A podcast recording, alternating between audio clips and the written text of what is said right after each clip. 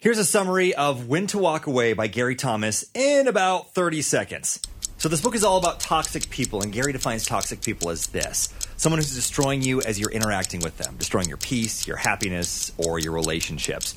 And a perfect example of uh, what to do in this situation is what Jesus did.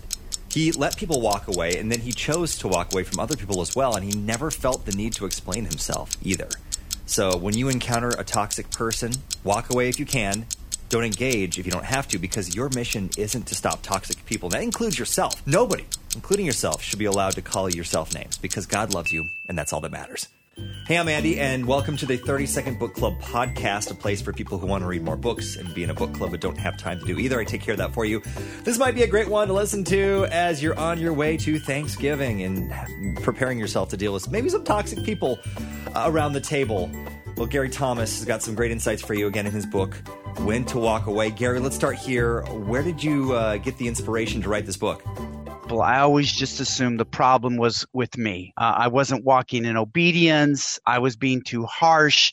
Maybe I wasn't hearing God correctly. I wasn't understanding scriptures rightly. I- any number of things. It's like if you were to describe a toxic person as having bad breath, my response would be, God, please heal my nose.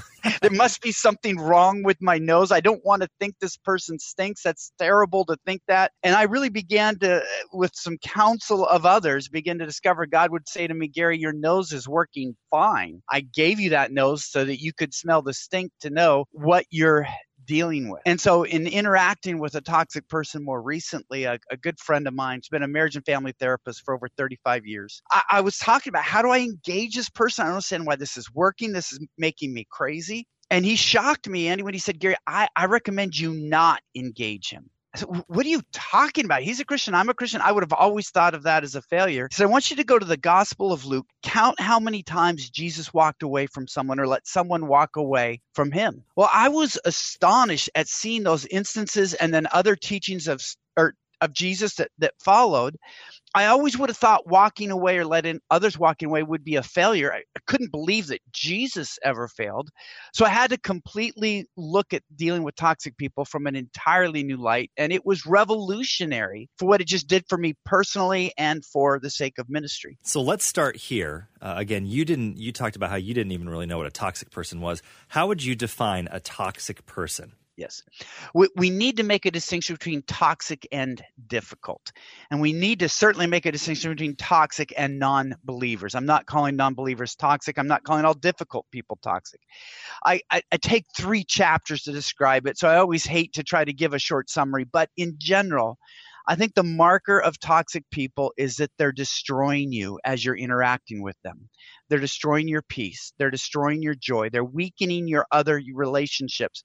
They, they may haunt you at night so that when you're engaged with your healthy friends or your family, a spouse or kids, you, your mind is distracted trying to figure out what's going on with this person. They're often very controlling which is the opposite of God. God gives us a choice choose you this day whom you will serve. Toxic people want to control you. When you look at them, they tend to leave murder behind. And I'm not talking about physical murder as much as I've seen them murder small groups, I've seen them murder office environments, I'm seeing them murder other people's self esteem and joy. And then they just are at their best when they're doing their worst. Paul gives a list that I think describes them in Colossians 3 8 when he says they're filled with anger, rage, malice, slander, filthy language, and lying. And so what happens is that that drives them, it it it pulls them forward, and um, when we see that going on, I think we should be aware that we may be dealing not just with a toxic person,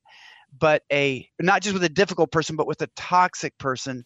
And i found over my lifetime i've never helped one toxic person. I've just lost a lot of time that i could have invested in healthy relationships. Well and david gary you talk about this a little bit uh, and this was something that really jumped out to me that when we think that when there's toxic people in our life that we think we can help them and save them you talk about this messianic complex that we have.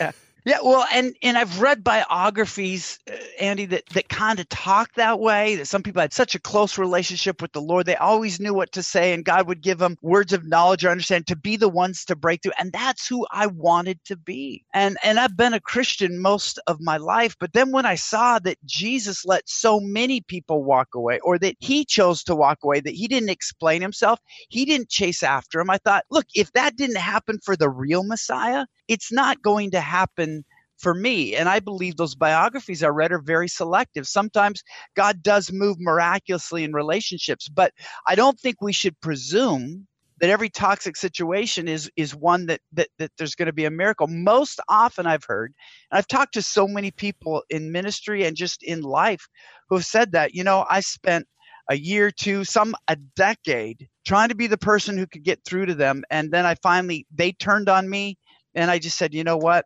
It was wasted time. There's others I could have reached.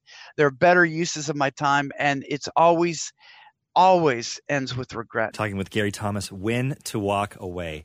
So we talked a little bit about toxic people. We talked about you know our uh, how we may be trying to help people, and that might not be the best uh, idea, and might not be the best situation. So uh, let's talk a little bit about a situation where it's okay to walk away. Where previously we might say, "Oh, we need to, we should help this person." What what does that look like? Yeah. Well, I, I tell the story of a woman in an office. She, she's a Christian, and there's this other woman that was just very needy. And so often needy people cloak their toxicity and neediness and and just as a christian she wanted to help her and reach out to her but she really felt like she's being sucked in. And if she didn't respond immediately she would get like 11 minute phone messages at home four page single spaced email saying you've got to respond right now. You're the only one. How come you're not helping me? And, and she realized she wasn't getting her work done. She was nervous. She jumped every time she heard her phone ring at home when she should be with her family and so she finally just decided that she was going to tell her, you know, we need to keep our relationship professional at this point. I just don't think I can help you on these personal issues. Well, that person started gossiping to others. I said, I, she said she's a Christian and she's walked away. She won't tell me why. Well, she did tell her why. It's just the toxic person didn't like the end result. And so she came to me as a pastor. What, what am I supposed to do? My reputation's being destroyed. And I said, you know, how did the other office workers know about what was happening with you and this toxic person? I go, did you tell them? She said, no. Said, so she gossiped to them. And I just saw this light of recognition cover her eyes. I go, this is still part of the toxic attack. Toxic people are controlling, trying to be needy didn't get you to do what she wanted you to do. So now she's trying to bring in other people that will exert pressure. Uh, surely you got to have compassion for her. Why would you just leave her alone?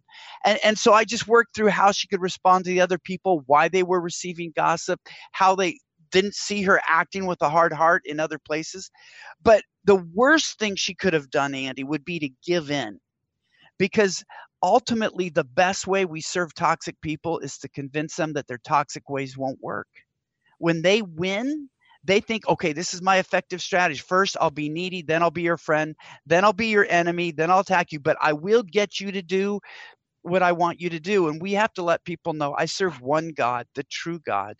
I don't follow other people, whether you flatter me or whether you attack me.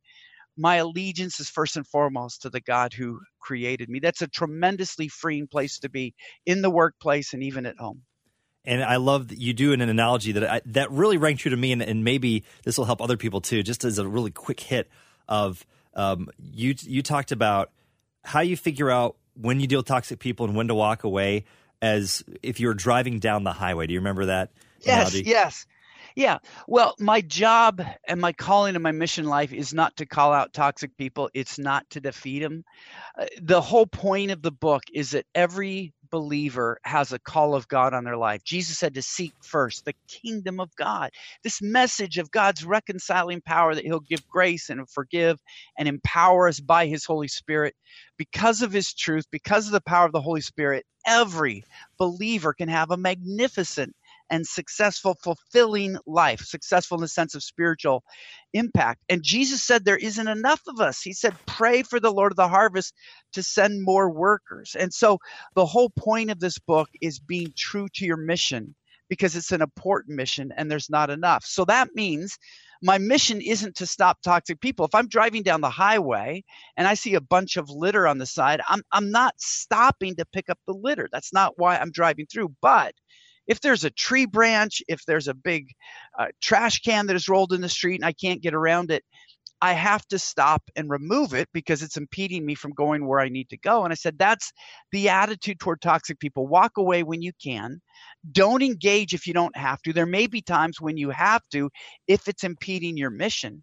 But a lot of it, Andy, for me, and this, this is not easy for me. And it's because of sin that it's not easy for me. It's hard for me to know that people are slandering me or talking ill of me or lying about me and giving others a false.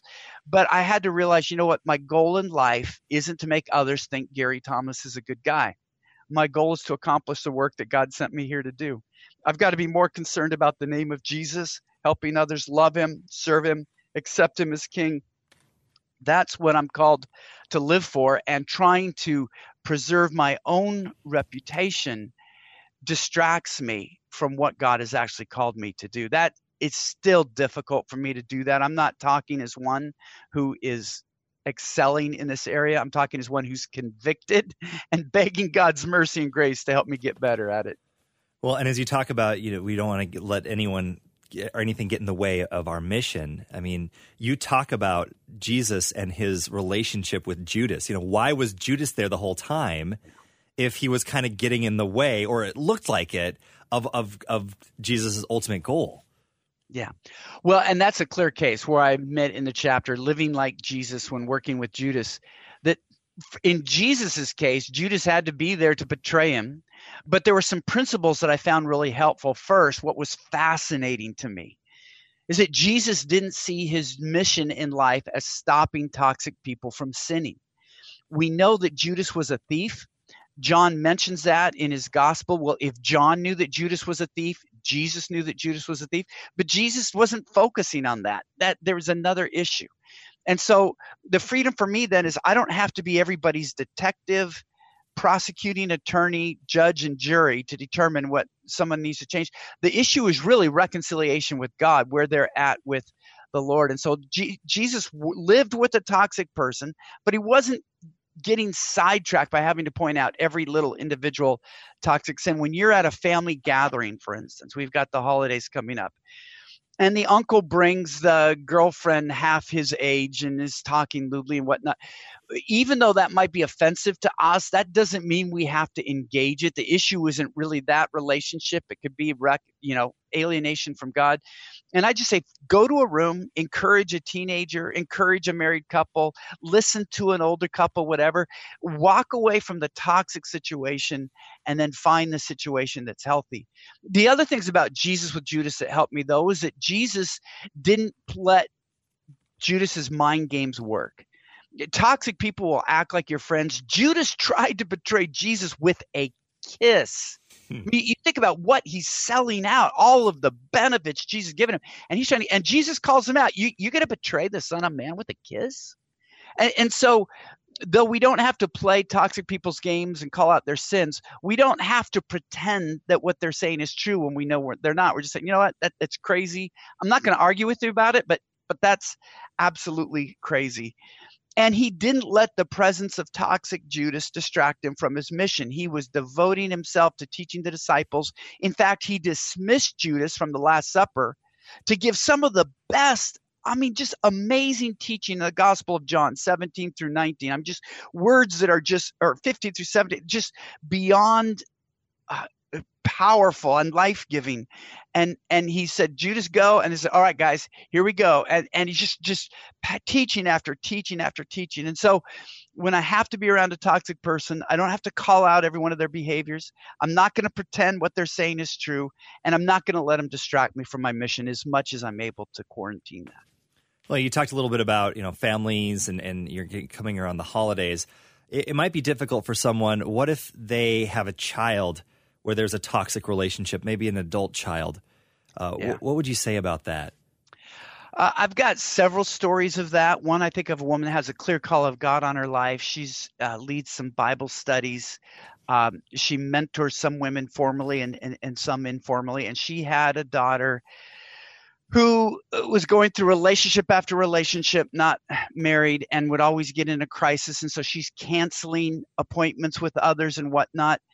And here's what she's found, Andy, and I think anybody listening will find if they haven't already. She looked back over the last five years, all of that rescuing, all of that canceling positive ministry appointments hasn't helped her daughter. If anything, her daughter is worth off, worse off. But she's missed many opportunities to minister to others. So I say, you know what? You're letting misplaced guilt distract you from mission God has empowered you, and you're not a national name. You don't have your name on the front of a church or, frankly, on the cover of a book, but it is just as valuable to God. Value that mission and recognize what is happening. I mean, we're talking about adult kids. another father who uh, had three children, two daughters and a son. The son was way off the daughters were amazing women of God serving the Lord and and wanted to have a positive relationship with them. And the father admitted that it might be a little bit of, of, of sexism that he he just it hurt his ego to have a son go off the rails like that until the counselor pointed out to him you spend more time thinking and talking about and working with this toxic son than you do investing in affirming and training these two wonderful daughters combined. And that's the opposite of the biblical model where we let the toxic people face the consequences and we invest in healthy people. And and he didn't realize how trying the ultimately unsuccessful task of rescuing the toxic was hurting two healthy daughters that God had called and that God was using and inadvertently making them feel like less of a priority uh, because the squeaky wheel gets the grease, so to speak. But he found out that's not a very good biblical strategy, which should be what God calls us to um, gets the grease. All right. So one one big question, and and I know you share in the book that you've been bur- burned by this before. I think we all have as Christians because we want to be a good example to the world and to everyone who doesn't believe in Jesus. And so there, I'm sure everyone's come up against a time when they were trying to figure out how to deal with the situation with a toxic person, and they said, "Well, you're a Christian." Don't you yes. have to do X, Y, or Z? yes yeah, it's I've seen that so much. I made it a big part. I, I, made it a chapter because I've just seen it used as misplaced. It's funny. These people that aren't following the Lord, that never really have, in word only at most, have a acute sense of when others should do it, but they're not doing it to call us into obedience to Christ. They're trying to use the words of Christ to control us. And again, we get back to that controlling nature of toxic people. So, for instance, a woman who um, her husband and he had gaslighted her. He had made her think she was crazy for thinking he had an affair with a coworker that he'd bring on trips. But of course, it became irrefutable that he he was. And so she said, "Look, I don't. I'm not into sharing husbands." And they ended up separating, and he moved in with the other woman that he said he hadn't been intimate with, but now they're living together. Well, I warned her because I've seen this time and time again that in the flush of infatuation, these affairs can seem exciting and breathe life into a bored man's life.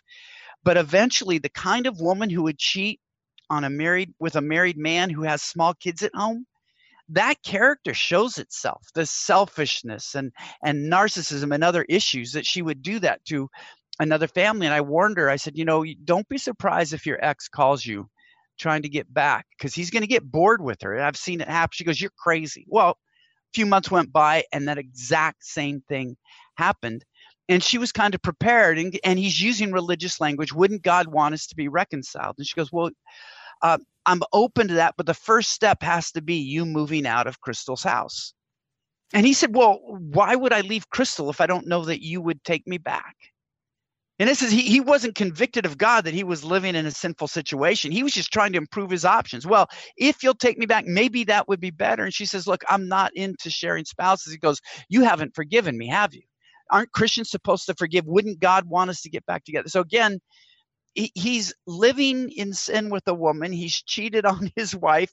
He's refusing to repent of that unless he finds a better option. And he's lecturing her how to be a Christian. And those are the kinds of things where we realize they're really not concerned that you're acting like a Christian. They're using the words of Jesus to control and assault, and that itself is a toxic act. And it's egregious to use the Bible to assault one of God's daughters. One last thing uh, with Gary Thomas, his book "When to Walk Away." Uh, I highlighted so much in this, and if you're a people pleaser like me, or you just feel like you just get run over by people um, because they take advantage of your niceness or your whatever, this is the book for you. But uh, Gary, I, I love at the very end that you talk about um, don't be toxic to yourself. Oh, yes. how do we how do we avoid doing that? And what's the what's the uh, alternative?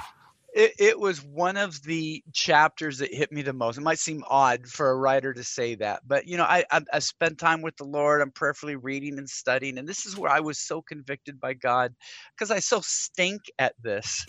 And and and one time God was challenging because I was just talking so many toxic words. I Gary, you're an idiot. You're so weak. You should be better than this. You've been given every opportunity. And I just sense God saying, not in these words, but you know how He just begins to form concepts in your mind? Don't say anything to yourself that you wouldn't say to others.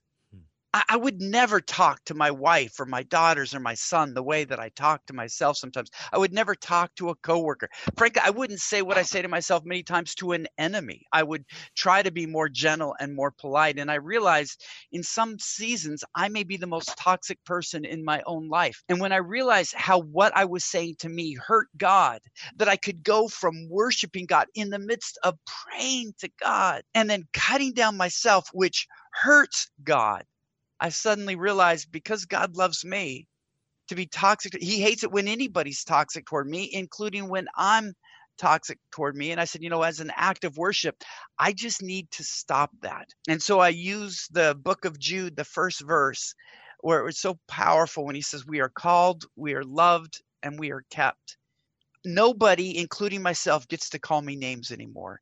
Jude tells me I'm called of God. If I committed my worst sin this morning, I'm still called of God. God may use the discipline and the negative example to reach others, but He still has a place for me. I'm loved. Uh, he, he still loves me. It's not based on my behavior, and I'm kept safe in Jesus Christ.